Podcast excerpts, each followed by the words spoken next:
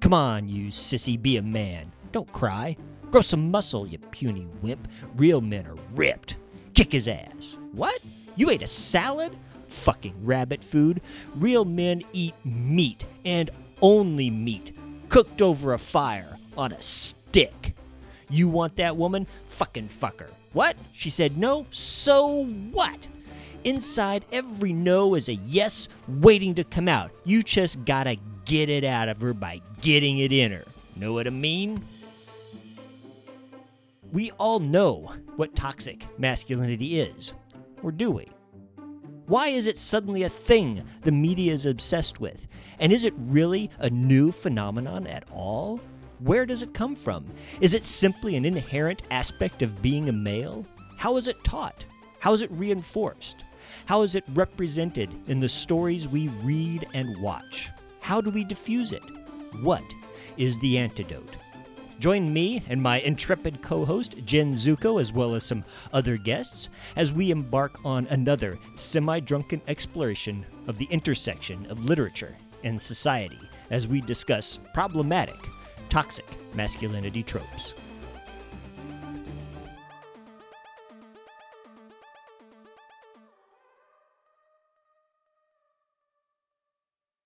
So before we get um, into problematic toxic masculinity trope number one, go big or go home, we wanted I to. have two. I have two disclaimers.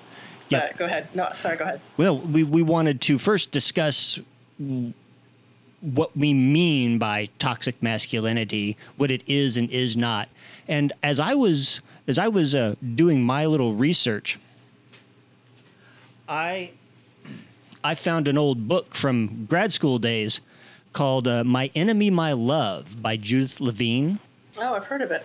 and the original subtitle was "Man Hating and Ambivalence in Women's Lives." Whoa. Um, and then the, they changed the subtitle um, for the 2013 edition. yeah. But it had some interesting stuff in it that I thought was that could tie in really well with some of these tropes, especially since we're going to have a, a brief discussion, which you know, Well, yeah. I mean, just like just like the badass female tropes, this this series is about gender and power and Mm-hmm. the damaging things that happen when we have problems with that in our culture. So that's kind of it's they're not the same as the badass female tropes, but they're certainly linked, and they're right? they, we're, they're talking about a, we're talking about a similar sort of thing, which is gender and power and the damage that it does. But as far as the phrase toxic masculinity, that is one of my two disclaimers, actually. Yes. Thank you for that segue. um, so, I mean, okay, look, it's 2019. If you're not an angry feminist, I don't even know what you're doing. Right. So that's just yes, good, true. But um, a lot of particularly pissed off feminists who want to, you know, get things changed are using this phrase toxic masculinity to stop conversations or Mhm. they use that phrase to equate to all masculinity and i want to make sure Right. i want to reiterate well i'm iterating it i know but i'm going to be reiterating it all the time throughout all of our talks that toxic masculinity does not mean masculinity. Toxic masculinity is not. I mean, hashtag not all men. I know it's kind of a joke, but but it's true though. Right. Men men are not intrinsically toxic. Men are not the problem here. The problem here is patriarchy, Right. particularly like imperialist capitalist patriarchy, heteronormative crap, and all that stuff. It's not the men. It's it's how it's when the men choose to do toxic behaviors or when they make toxic choices. I am not equating, I am a pissed off feminist. Like I said, all of you should be too. Right. But I'm not equating men with toxic masculinity. Masculinity is not toxic by itself. Right. So Yeah. I just want to say that. I'm going to say it way too many times, and your listeners are going to get really sick of it, but I don't care because I'm very, very adamant about that. Right. And the second thing is another disclaimer, which is kind of the same as the problematic badass female tropes, but those are a lot harder to spot. With these, I just want to make sure that everyone knows I'm not bringing these up and naming them and pinpointing them because I want everyone to now start hating the things that they used to love. Right. That's not the point of this either. The point is that because they are toxic masculinity and because they are tropes and the definition of a trope is it's repeated over and over and over and over and over. Right.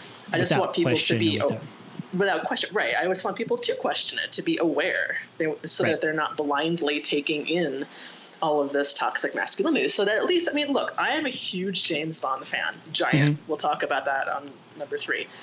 But I know what it is that I'm consuming. And if you blindly consume these tropes, and they are tropes, they repeat themselves, mm-hmm. it means that you start to, particularly boys trying to emulate what they think a man should be based on what they see in culture, they start to emulate problems.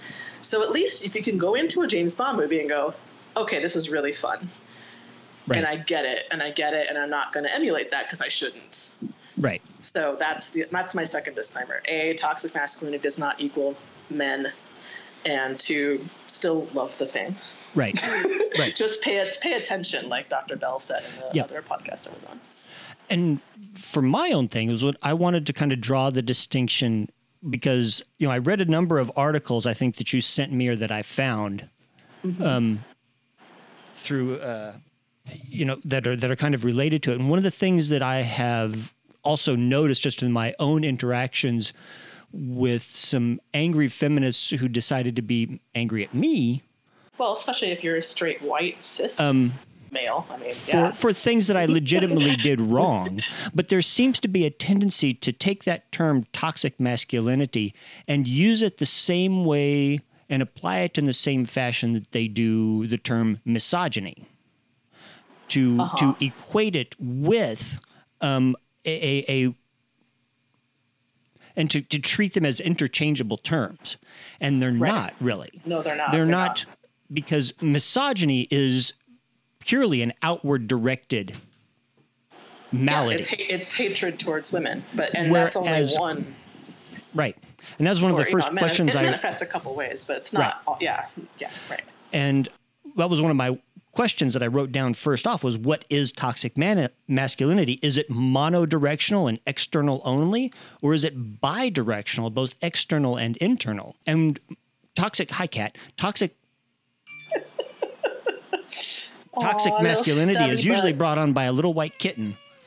oh, hi, white kitten. Um, but it's bidirectional because like our, our problematic female tropes, and, but maybe even more so, toxic masculinity is is is a is also a form of of self abuse. These are things oh, directed oh, sure. that men direct at themselves as much as they direct outward at women.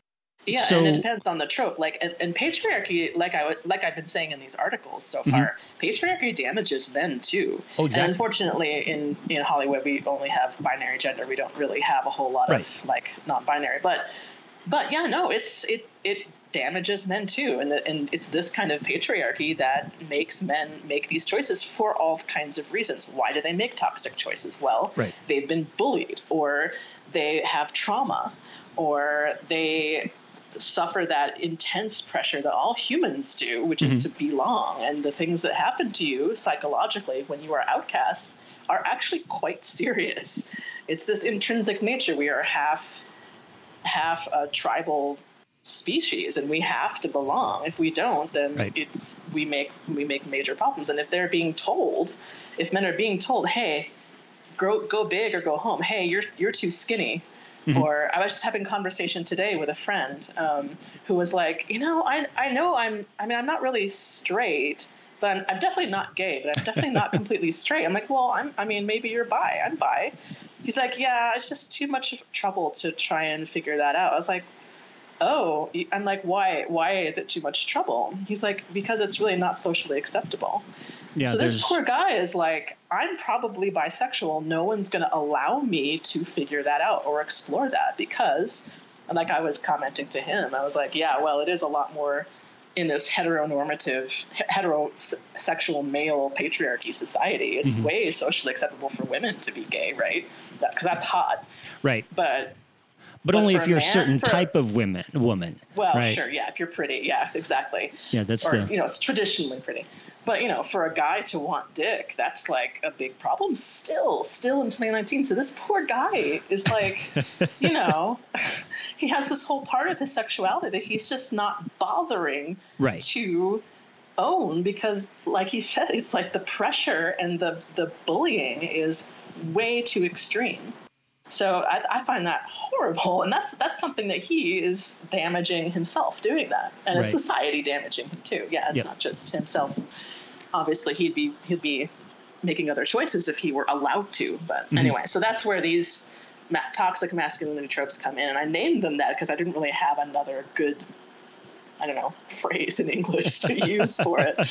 And it kind of matches the problematic badass female tropes too, sort of. So that's Right. why.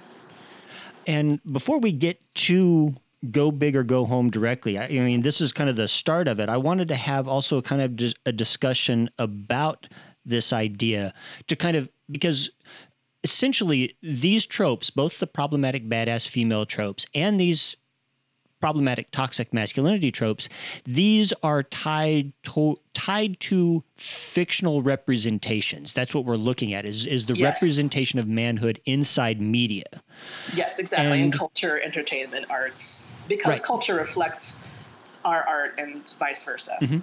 But we're talking about the tropes we're talking about are actually tropes in things that are created. right right um, but one of the things Not I, I dudes. got to thinking about as I was doing some reading on this one, and this may have been the mistake that I made was doing a lot of reading before we did this. Is that ever But- a mistake? well, maybe for me, because what I ended up wanting to kind of talk about before we get to you know focusing on the tropes and the media is is this this thought that I had, um, because when it comes to the the problematic badass female tropes, what is the uh, what is the solution? What's the remedy to that? Well, it's more women writing movies, more women directing movies, more women producing movies. It's it's Yeah. giving that voice, and you will find that those tropes get erased and diminished because you have that that the woman's voice being elevated and, and taking control of those those stories where they've been diminished and they can redirect those. Yeah, they can at least improve, if not Right. completely go away. So, but when we get into talking about toxic masculinity tropes, when we get into talking about toxic masculinity, mm-hmm. because of the structure of patriarchy, what is the solution? What is the remedy for? Down with the patriarchy. but right, and that is true. I agree. Right, Heather? Down with the patriarchy, but But how do You you, know, do that? um, That's for the betterment of us all, for uh, for everybody's sake, down with the patriarchy because the, I mean, even in the um, if you take it beyond sexuality, if you take it into racism, um, we're all benefiting from these paradigms being destroyed and taken down. And as soon as they are, then cheers to us all. it does occur to me having you having put it like that, Jason, that and, and what you were saying too, Heather, it it makes me think that maybe solving the problematic badass female tropes might be a simpler solution than solving the toxic masculinity tropes, right, or at least it's a le- it's a less complicated solution. Taking down the entire social structure that creates these toxic masculine tropes is a much bigger project than just hey let's have women write more comics and write more movies Mhm. and direct more you know that that's not easy and we can see that happening even now in 2019 but it's a lot easier than than just down with the i mean down with the patriarchy that's right. That's And- a much more long-term complicated process so what can we do in the meantime before the patriarchy crumbles and we burn the earth and all that kind of shit Because I think what what gets to me before the earth crumbles, yeah. before you know the world ends. So Yeah, that'll be, that'll be like, what, next Tuesday. We don't have much 20, time. 20 years, yeah, right. Next Tuesday. Anyway, uh, anyway, to get to uh, because the, one of the questions I had, one of the things I asked myself in my notes and this had to this has to do with this, and I think we've talked about what's behind this note before the fact that you know when you are like me, the straight white male, you're at the top of the the patriarchal structure. And especially now that you have money, oh. Ugh. But going down in, in a patriarchal structure, we understand why women, minorities, and stuff like this want to obtain the power at the top because why wouldn't you? Right? I don't. I don't know that that's really the case in a lot We're, of. The we're gonna we're gonna we're gonna movements. stomp it down. Us white men are gonna stomp it down, but we respect the desire to gain power. I don't think that's really the desire to gain power. I think it's the desire for equality. I don't think that these movements. I mean, there are certain people who are like, "Hey, I want to depose the king and then sit on his throne," and that's why feminism gets a bad name. Right. But I don't think that's what most of these movements are about. In fact, I, I think that's the opposite. They don't want to depose the men and then take their power. They want Mhm. equality. They want everyone. They don't even want to like necessarily take away men's power. They just Mhm. want that. What they want it all to be equal. Right. They don't want only white men to be able to have the power. Right. I think that's way different than than what you're saying about like trying to take over the, the kingship kind of thing. I, I, I do. I understand that. I get that. What I'm saying is that eh, from a from a, a rigidly patriarchal mindset, all this equality is pie, and there's a Oh, right, limited sure. amount, and you all are coming for it. Right. There's not there's Right. not that understanding on the So, top. Yeah. So what I'm, you know, yeah, when you're when you're in that power position, anything that diminishes that you that that spreads that power, that that that dilutes the concentration of power, because patriarchy is is is on gender, race, and wealth, and anything that diminishes, you know, that was part of the what makes patriarchy powerful is that you have to have all three to be on the top.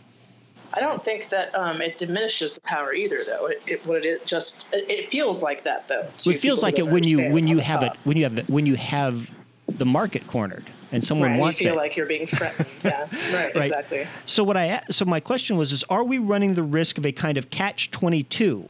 A patriarchal society is already hyper focused on men and men's issues. Are we providing patriarchy a way to ignore women's abuse? And this has to do with with limiting the definition or or, or misusing the term um, toxic masculinity. Okay. Um, way to ignore or diminish women's abuse by the patriarchal system in favor of focusing on itself.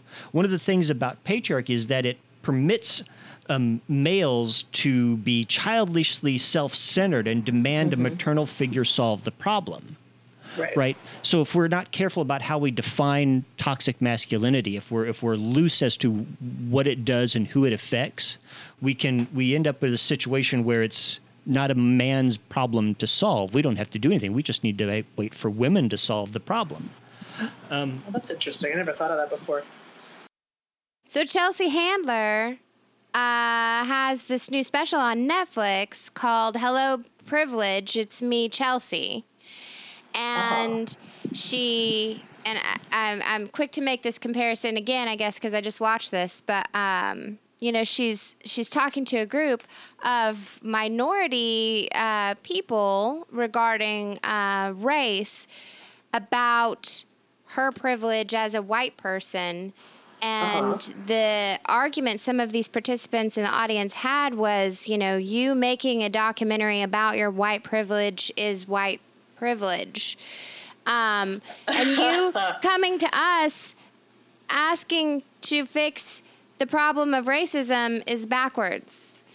Um, it's all great and fine and well that you want to include us in your conversations now, but y'all need to figure your own shit out. Was kind of the Oh, the thrust. So don't come to us for how to solve your white privilege problem. Um, it's a white privilege to even ask us to help solve that. So I, I feel like Right.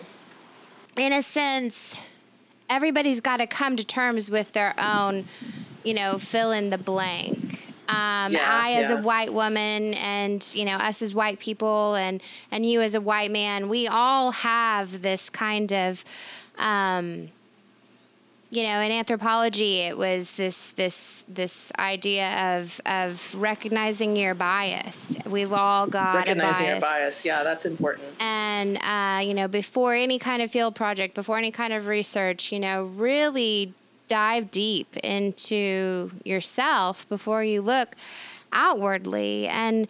Uh, going back to, you know, again, that anthropological education, I feel like a lot of this stems from just the the basic enculturation of white men to be one thing and then mm-hmm. you know now society's saying oh wait hold up that's actually not how you're supposed to be and it seems as though there is quite the identity crisis that's happening yeah, within that, that, realm. And that'll happen when something like that is sort of starting to be knocked down, and that mm-hmm. there will be sort of an opposite pendulum swing. I think. I don't know that there's any way around that, but right. Um, I also hesitate to talk too much about real life. I want to talk more about these pieces of art and entertainment and media because that from by doing that we can then reflect on how it affects real men and women and everyone. Mm-hmm. but I, I hesitate just because i'm not an anthropologist i'm not a social worker i'm not you know a philosopher. I, I don't really what i do is i analyze literature and media. And we can reflect on what that does because obviously literature and media is made from people in a culture and it reflects the culture and also does the opposite. But I also don't want to be like, hi, I'm an anthropologist and I'm going to solve all of our literal societal problems. I'd rather talk about these tropes and then we can sort of leave it up to the people noticing them after we talk about them and go, oh, okay, so here are some choices I can make right. that are different. Or at least here's how I can be aware that that is toxic. Does that does that make sense? Yeah. Totally. Okay. And the one last thing I, I wanted to kind of and, and like I said, I wanted to kind of lay like this general groundwork to understand that that I think part of it was is that I um, compared to the problematic f- badass female tropes, I felt, and maybe it's just because you don't have the other ones fully written yet.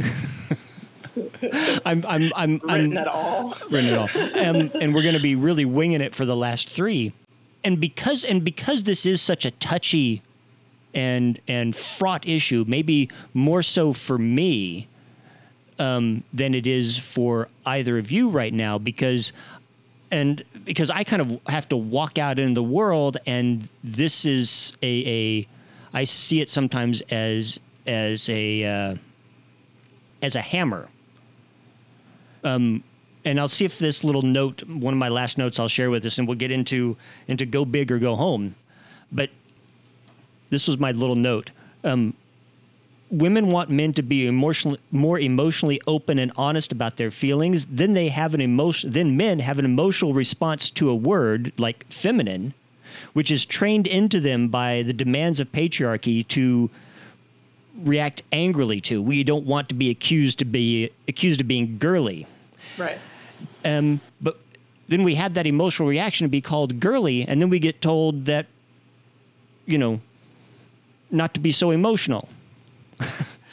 um, this and it seems like a fundamental problem with the defended rigid male position. Any move outside of the box is dangerous from both angles um, stay in the box and you're under attack for being a patriarchal dinosaur. Step out of the box and you're under attack from the patriarchal dinosaurs you're trying to leave behind. And if you aren't perfect, and I think this is a unique problem right now in our in our technological on online all the time society more than it would be at any other time. But if you aren't perfect in this new and unfamiliar environment, you're under attack for still being a dinosaur from the people whose support you need in order to get out of that confined patriarchal box. Yeah, if you make a mistake in this new way of being, then you get completely like swarmed like piranhas. Yeah, and that's it's something that I had a, some very personal experience with just in the last month. I I, I made a mistake and when in a way I phrased a question to to a woman, and it wasn't just the response wasn't just that I did something wrong. It's that all of my attempts to understand, to break out of of my patriarchal box, then became seen as as a lie and a falsehood. And this was, Oh yeah. I was not, I was dishonest and I was toxic. And it's like Right, right. I misphrased one question. And so, you know, I just wanted to say that there for for the for the straight white male and the straight white male patriarchy, you know, it's I keep trying to step out of the box just because I think one, I don't fit into the box, and I know I don't fit into Right, the box, and I can't fit into the box. And at the same time, there are sometimes, like in all of these articles, the support articles that I read here, I see these guys stepping out of the box in certain ways, and I go, no, no, I'm not doing that. That's too soft. Right, right. Well, that's what I that's what I mean by the the pendulum swinging far too far in the other direction. Is like when you're trying to change a, an entire like way of a society like that, it is going to be pretty rough. It's not. not everybody is completely enlightened and you know able to deal with you know we don't really think only rationally or only with emotion we the two are mixed in this huge like slurpy day at 7-eleven sludge all the time so yeah and that's not fair what how you were treated that's not fair but it's like there's kind of yeah but it's, understandable. It's Yeah. understandable because But it's there's there's not you know. it's painful too, but it's understandable in that that person not only had that m- m- microcosm experience with me, they had an entire lifetime of experience of men treating her that way. sure Well, and that's I it, I find it so reactionary, and that's that's where um, I've I've seen a lot of the problems occur where we have this backlash um, Yeah. in regard to this subject, and it's it's it's reactionary. And I hate to put it like this. I hate to, but this is actually how I've kind of felt personally when it comes to my own anxieties about similar scenarios. It's the it's the wounded dog you know? You're suddenly very timid and and quick to jump at any kind of movement around you because you've been so programmed to think in a certain Yeah. way and that's natural. I mean, and like what Jason said, it's it's a reaction. It is reactionary. I don't think you're wrong in saying that. It's it is literally from not just a lifetime of a woman being abused, but it is generations of women being abused, Yep. and there's all that blood memory in there too. So yeah, it's gonna get unfair. I think a little bit. Sure. And that social pendulum that you referred to, that um, was brought up by a teacher of mine at Wichita State. I took this uh, fascinating class called uh, Feminism and Hip Hop. And which was one of my Wow. faves, uh, honestly. It was one of my few women's studies courses, uh, admittedly. But she explained it that same way, and it's always stuck with me is that societal change has this pendulum effect before it finally balances itself out to some kind of Right. neutrality. Um, and that's what I kind of see here is a is a you know it, it's a gut feeling that you get when you know you finally have the freedom to react Right. when you haven't before. And i think sometimes even myself you mm-hmm. know you kind of tend to do that that just kind of like hyper realization that oh this is a newfound freedom that i have. How do i use it? And i think there's going to be this balancing act when we all Yeah. as we all find our footing basically And that woman is probably just like, no way! I thought you were one of the good ones. God damn it! Right. Like that's probably how she felt, right? Oh yeah. Which is unfair because you are one of the good ones. You made a mistake, and you're the kind of person who can be like, "Oh, sorry about that. Thank you for yeah. telling me." Well, in the moment, I, I just kind of do differently. I, I mounted my defenses and, and built the Yeah. wall in the moment, and well, then of course, wasn't and that's later. what happens. Right. Because again, we are emotional things. Right, so right. anyway. And we still have we still have somewhere inside us both the child we're trying to protect and the monster we created to protect that child. Oh, that's You a know, lovely way of putting And it. Ooh, and that's from Marc Maron, by the way. But love it. um, Thanks, but- Marc Maron. so this brings us actually back to the trope and to one of the f- the uh, the philosophical points that that you know I've been harping on for like the last 20 years which is you know Zavad Karazan's quote quote that the world is created in words first Yes. right and so we recognize that we have this problem in in Wait, wait, wait, our patriarchy We have known each other for 20 years? yeah 1999 what's th- God damn it. All right. No, that's fine. That's fine. That's fine. Go on. I didn't mean to interrupt you with my decrepit with your with your sudden realization of the concept of math is that No, the concept of time going by. Damn it. Okay. Okay, so you know the world is written first, and everything that happens in it happens in language first.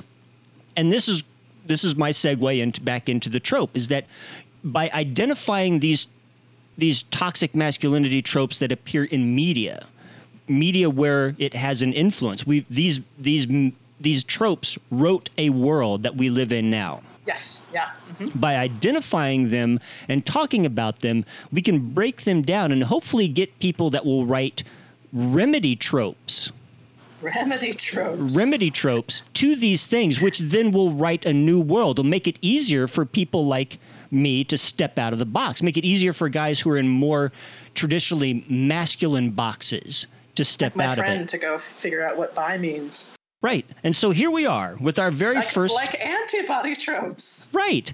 And and I think by discussing these tropes you've identified, we can begin the process. We can extract the blood that's needed to build the antidote, right? A whole new world. Okay. Yes. What is that from? The Little Mermaid? No, What what is that from? Hmm. that's from Aladdin. Oh, I'm getting my I Disney can movies. Open your thighs. Oh wait, Oh, thighs? yeah, I have a whole pornographic version of it. As you do. Ah. of course you do. Bring me What back. if- Bring me back you- to the first trope. So bring you back to the first trope. So here we are. Our first toxic masculinity trope. Do you want to define it or shall I do it real quick? Um, why don't you define it? Okay, and see if I get it right. I already have. I've written the article. This is basically go big or go home.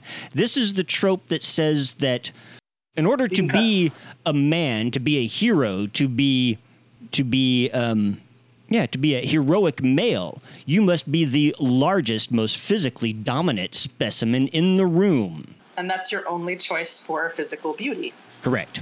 To be to be large.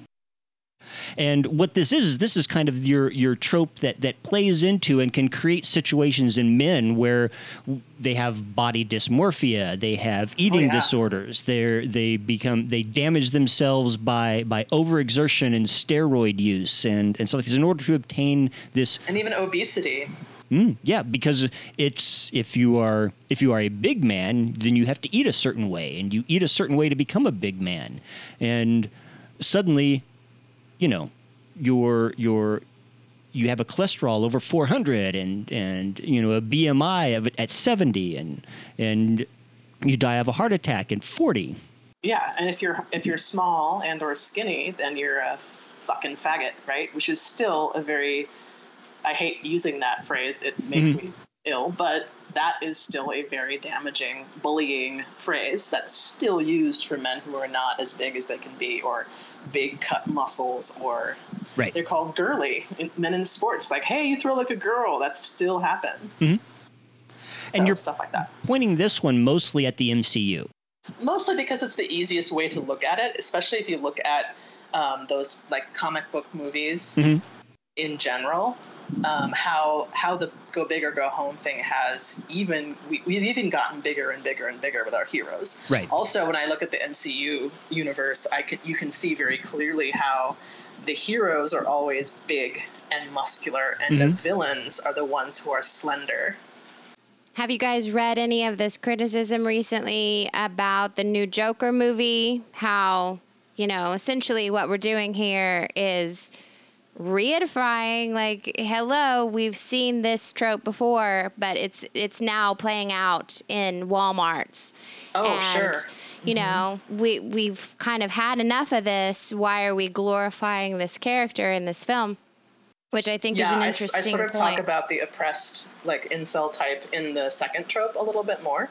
Mhm. Um, but yeah, no, absolutely. It's this it's, it's this unattainable ideal that you can't really get to and it's the opposite for women women are told to get smaller Right. and smaller and skinnier and skinnier until we disappear and men are told to take up more and more and more space both things are not really human and not realistic And yet, we find in these kind of uh, microcosmic ways that we've engendered even behaviors, like your article mentioned the man spreading. You know, Yeah, we've sure. engendered, for that matter, we've engendered things like food. We've engendered, you know, vegetarianism is not manu- manly. oh you think know, about the phrase soy boy that's being used now right? Yeah. Exactly.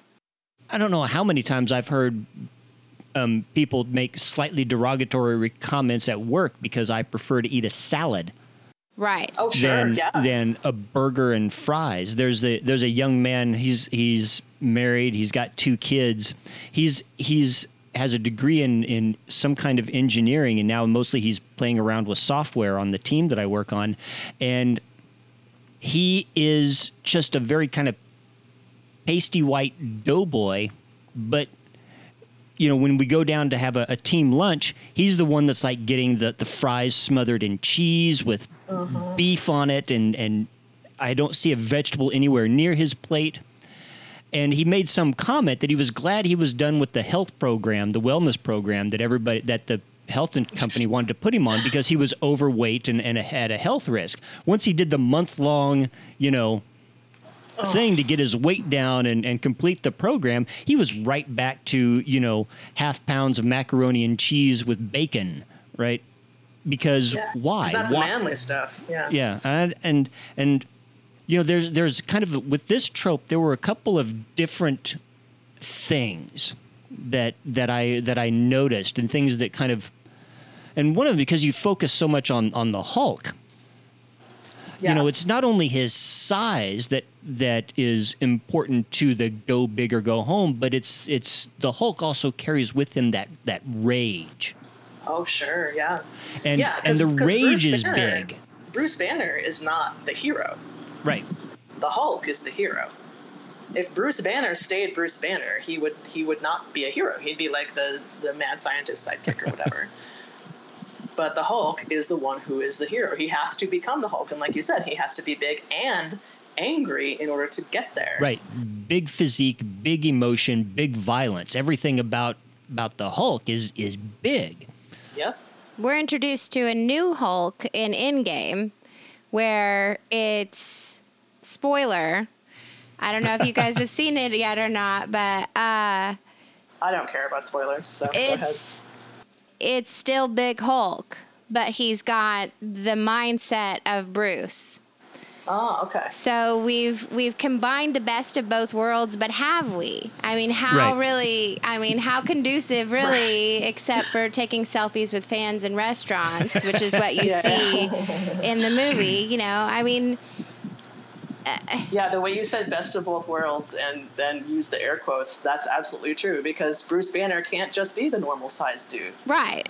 Even though, come on, hello, Mark, hottie, and with Yeah. that brain, but yeah, that's the old, this old stereotype of this is Right. what is, but it's not anymore. And I think that the Marvel universe is kind of, you know, where are they in that? I wonder so much as a fan because, you know, honestly, Natalie Portman, or, uh, not Natalie Portman, but um, uh, Black Widow. Uh, Uh huh. Yeah. Scarlett Johansson. Scarlett Scarlett Johansson, excuse me. Um, sh- her character, I really needed them to develop. I really wanted that backstory. I wanted more of that.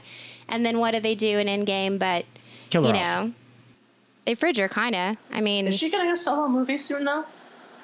I um, did see a Black Widow movie on the recent poster release thing. It's going to be one of these, like, they're doing this mass production along with, like, Disney films. So a lot of these backstories that they're going to do prequel films for will, I guess, only be released on, like, this Disney streaming service or something Okay. like oh, that. okay, I see. So there's a lot coming out. Some of it's going to be, like, major motion picture release kind of stuff.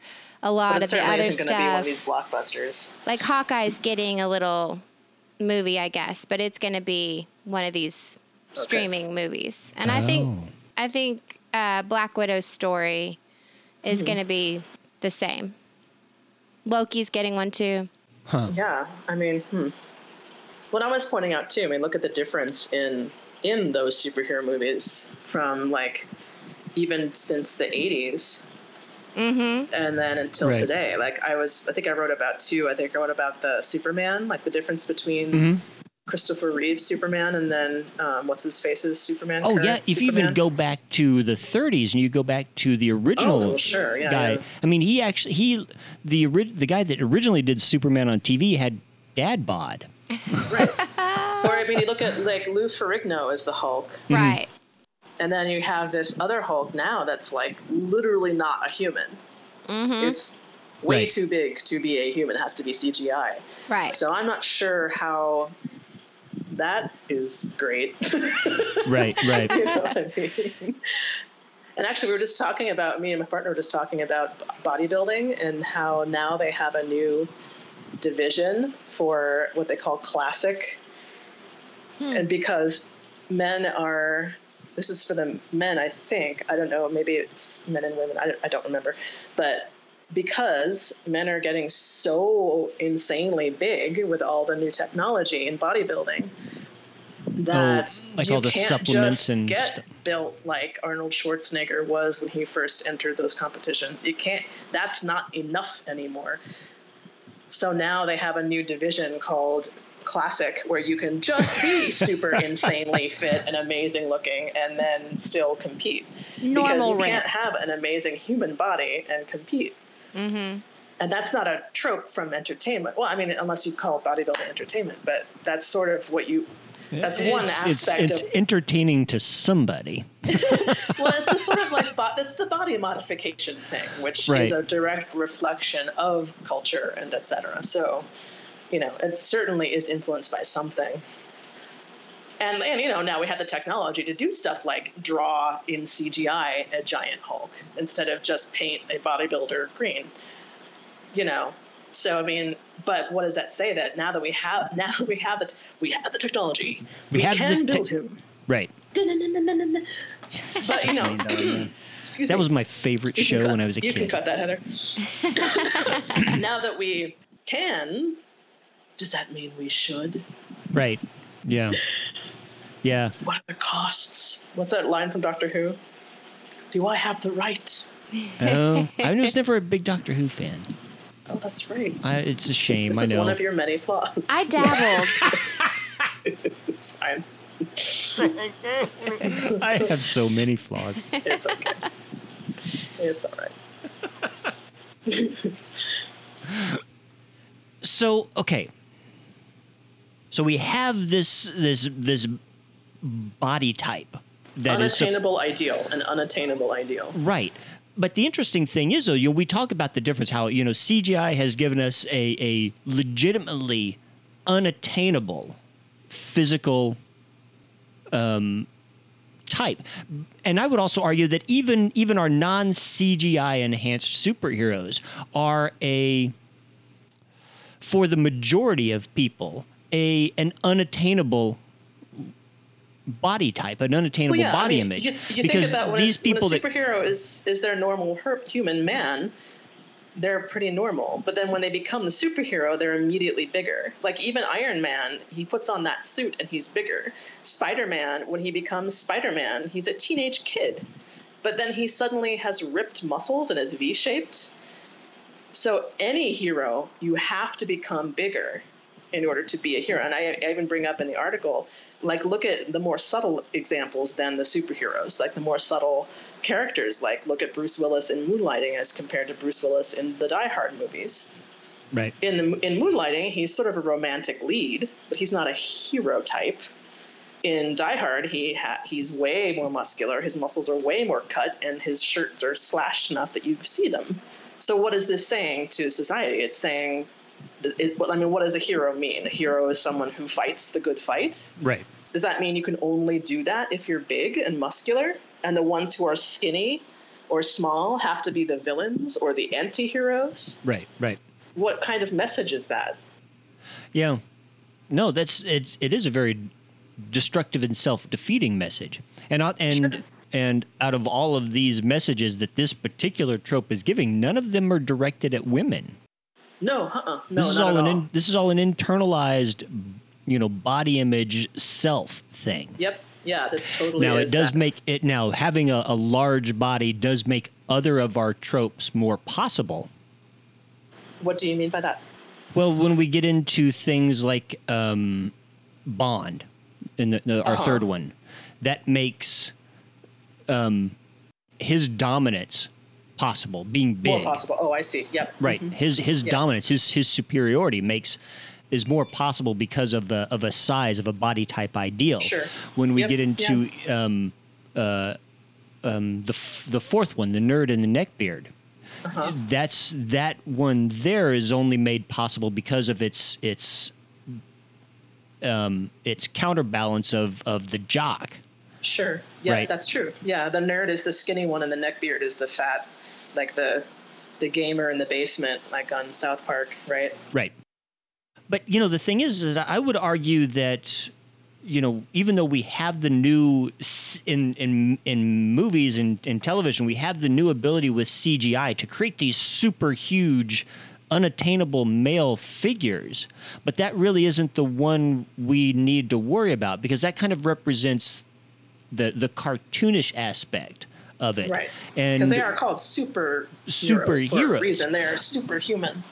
but I think I think at times what we really need to watch out for, particularly in the body image department of what's represented, are those characters not necessarily superheroes, but who suddenly show up.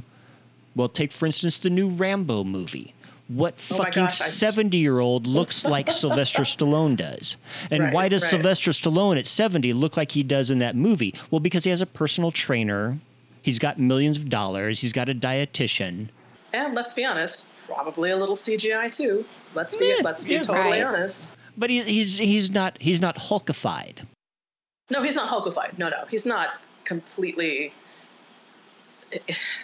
Right. The contrast between him and a regular-sized man, quote unquote, is not that extreme like the Hulk. Mhm.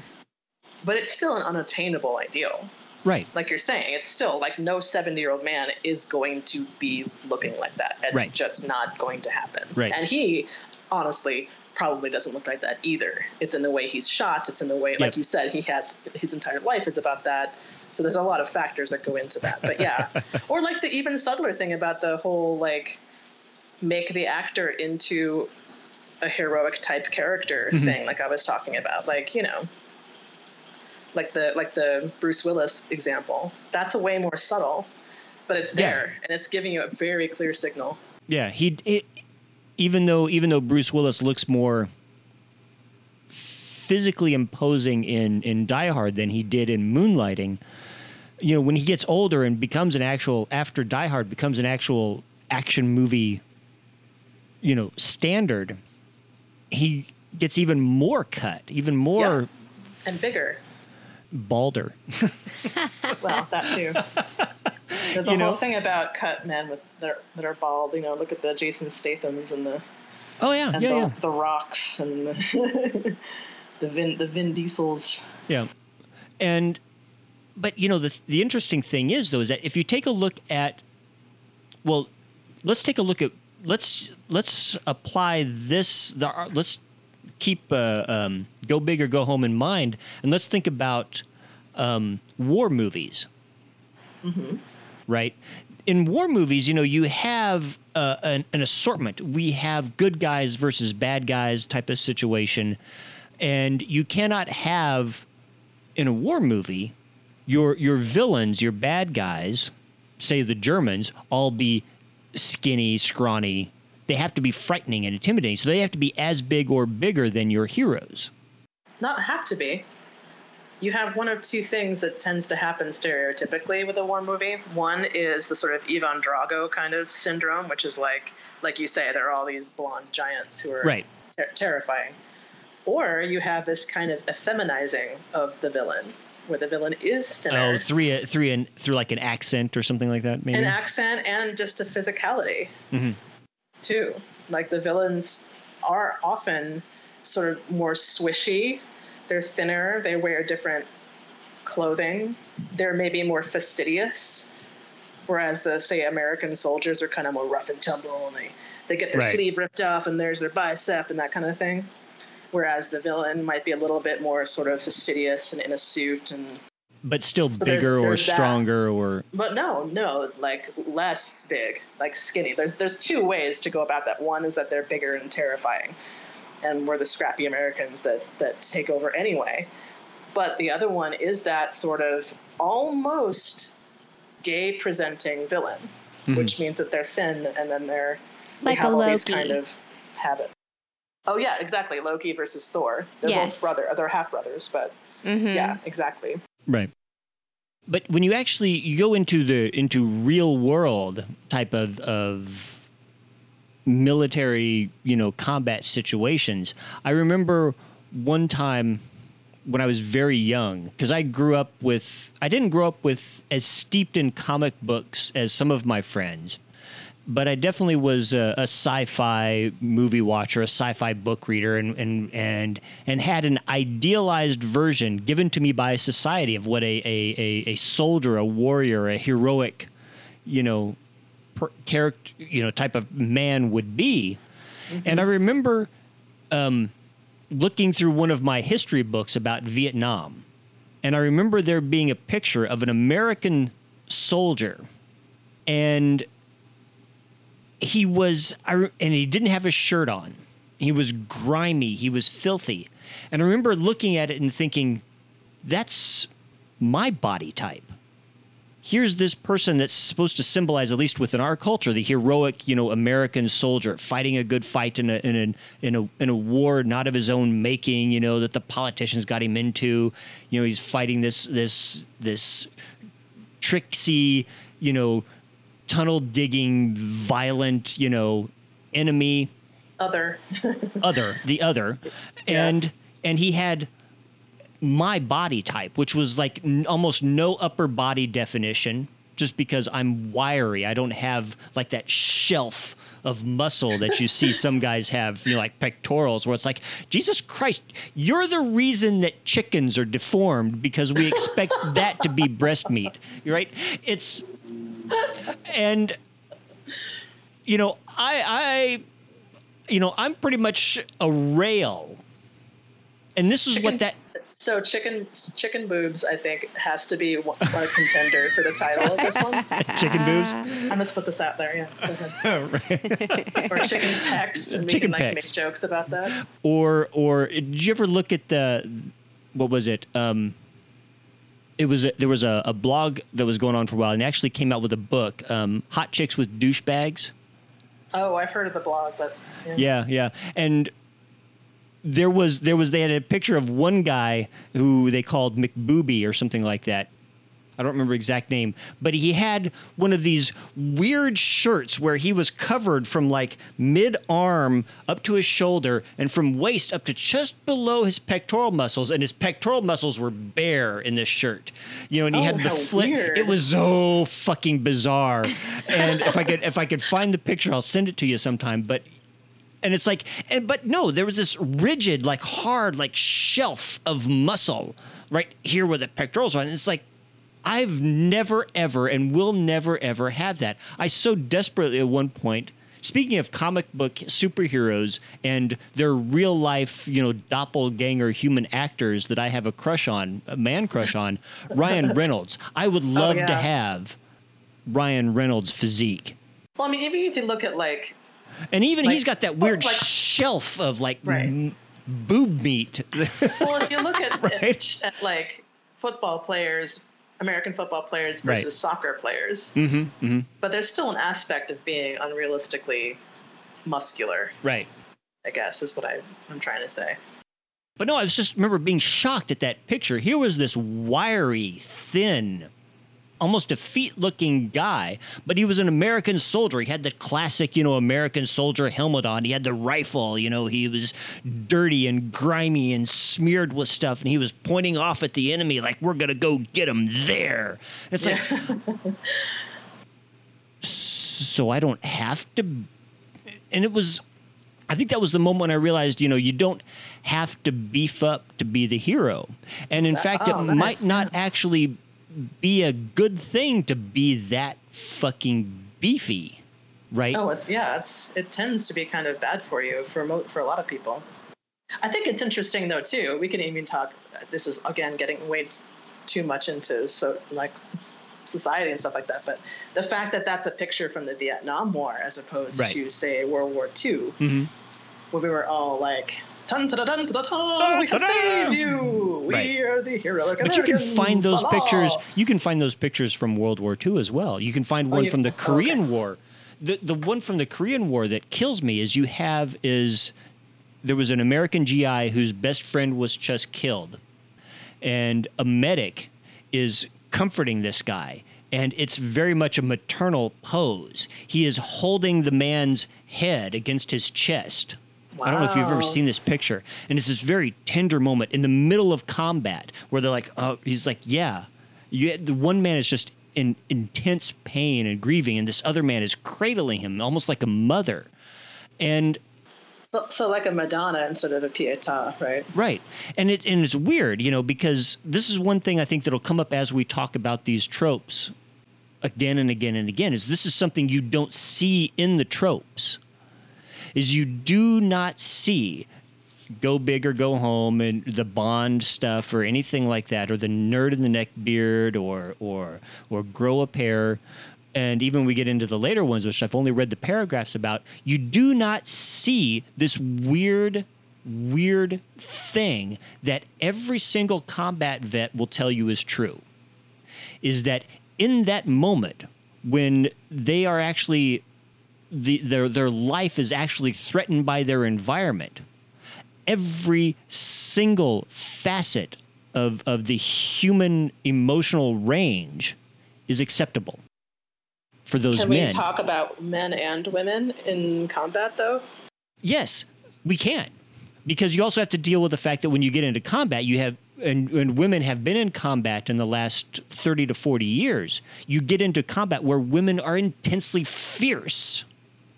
You, you have um, Tammy Duckworth, you know, lost two legs. You have you have the uh, the woman who was fictionalized in that that who uh, um, it was it was she was played by Meg Ryan, Oh, Um, right. mhm. right? I forget, I forget her name.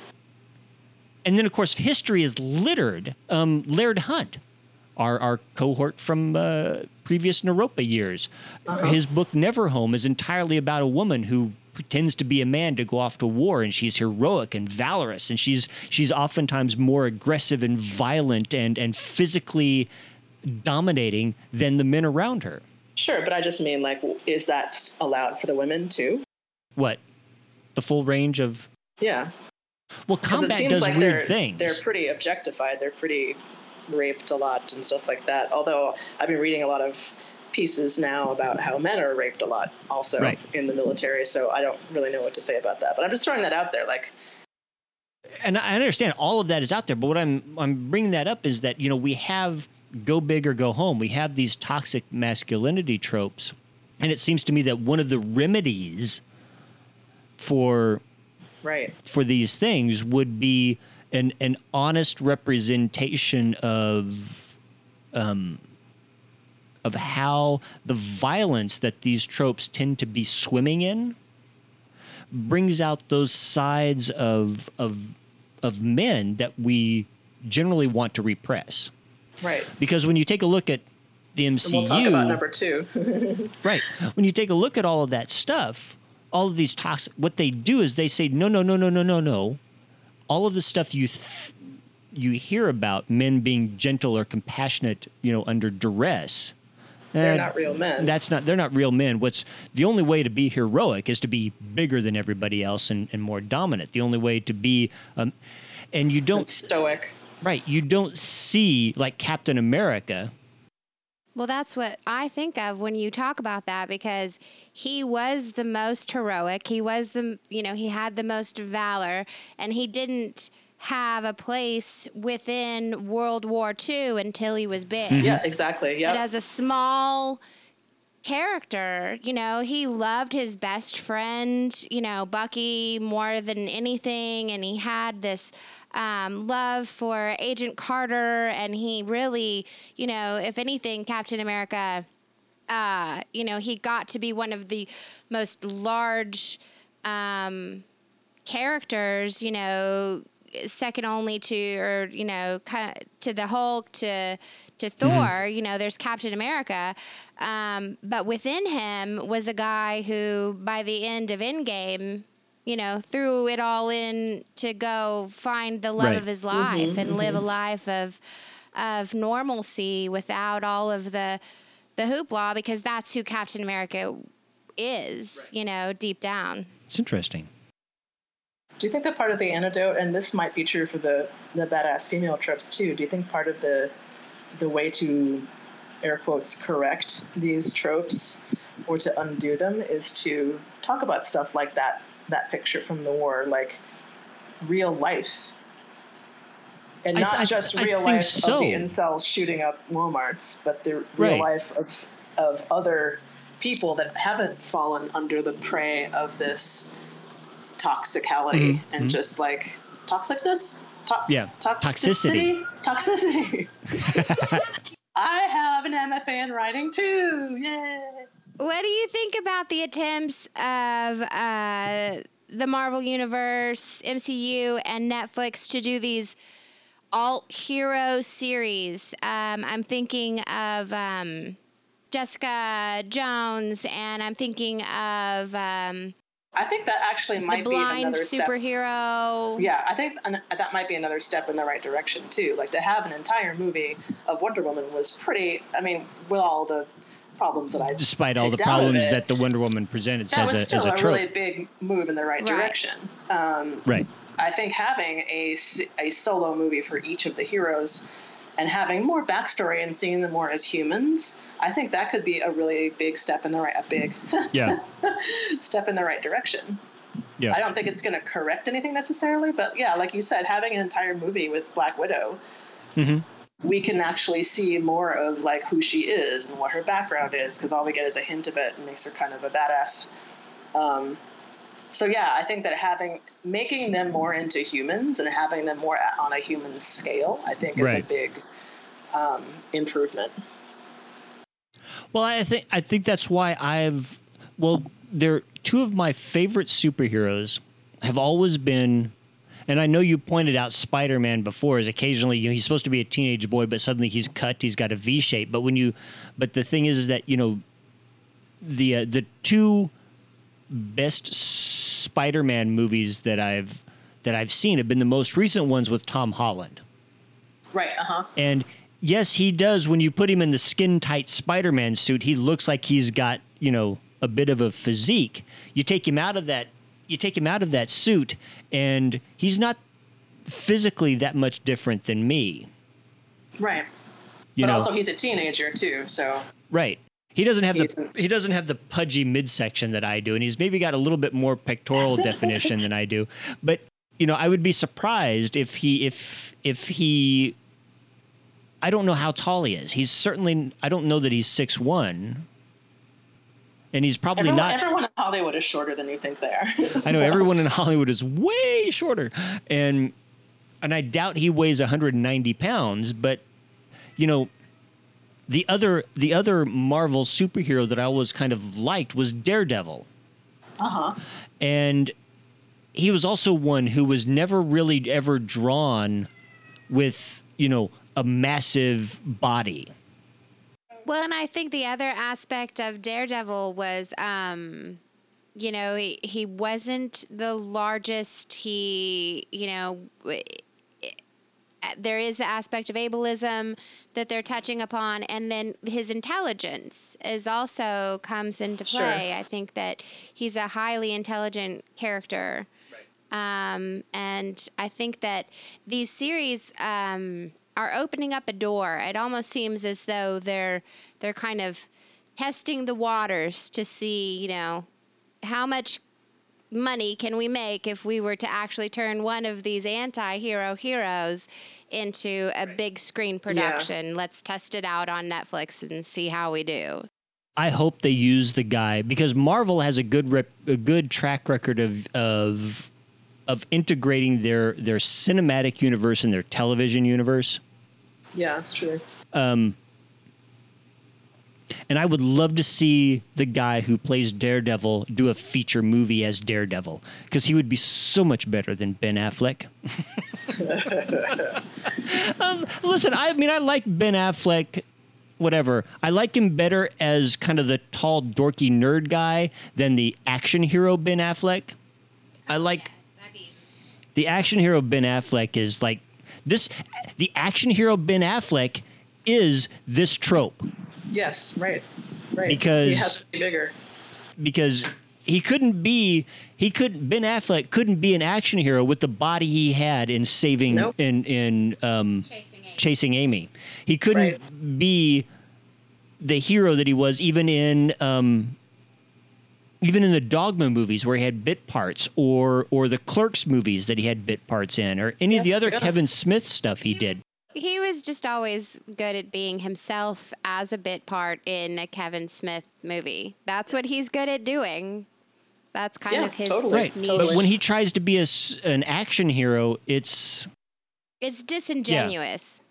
We can't. We we're and not and you see it. this guy who does not normally have this bulky you know go big or go home physique who has the money to pay for a personal trainer suddenly Yeah. become big and bulky and you're like yeah no yeah, and and the costumes that he's put in and all that stuff too. Yeah. Everything has something to do with it as well. Yeah, exactly. Yeah.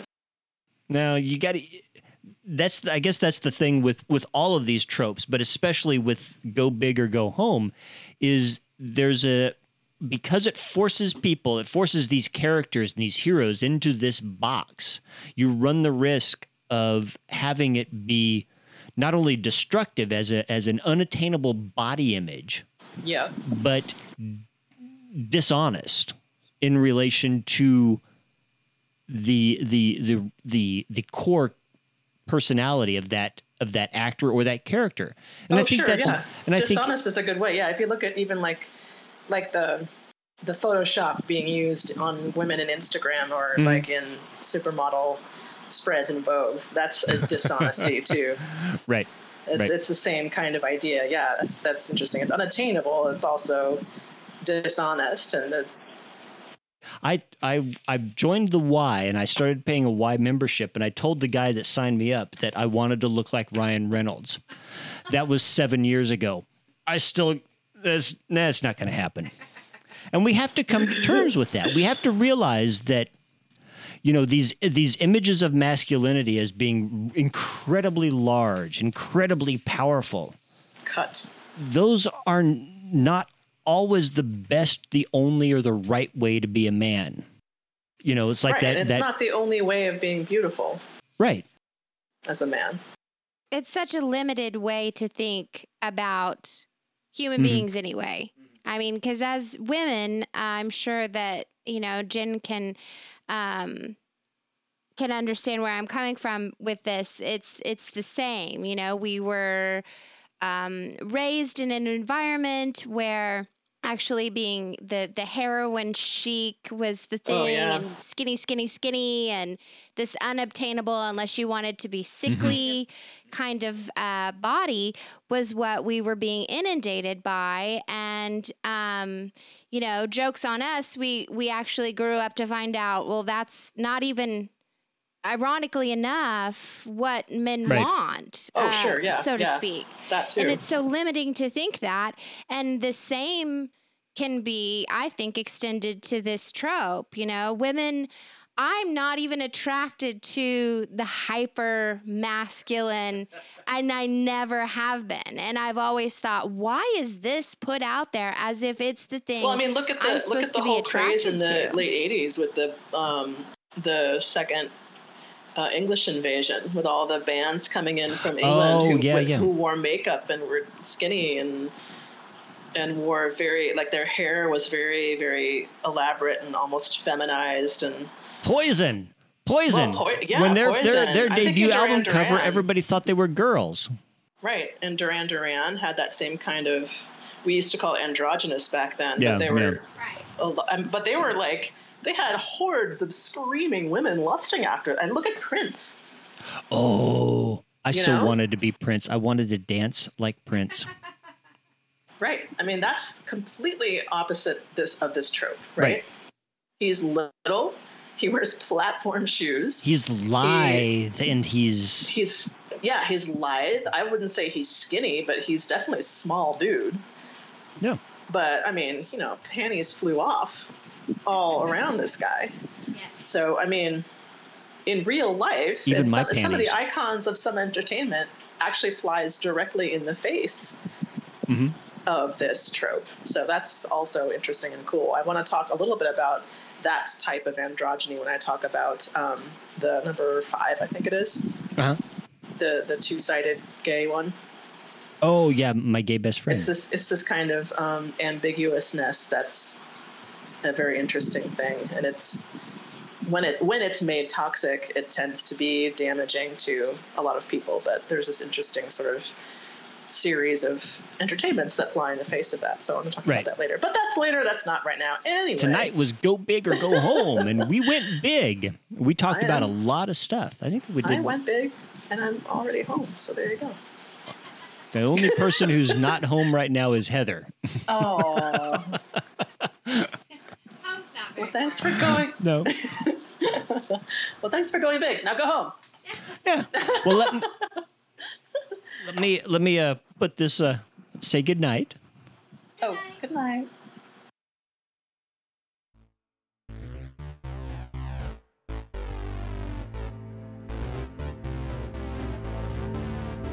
The Outrider podcast is orchestrated by me, Jason Quinn Malott, and audio production magic is performed by Heather Anne Eden.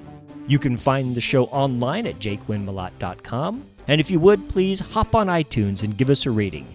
We'll be back later in 2020 with more mini-series, live shows, and one-on-one conversations with writers, editors, and publishers. Thanks for listening.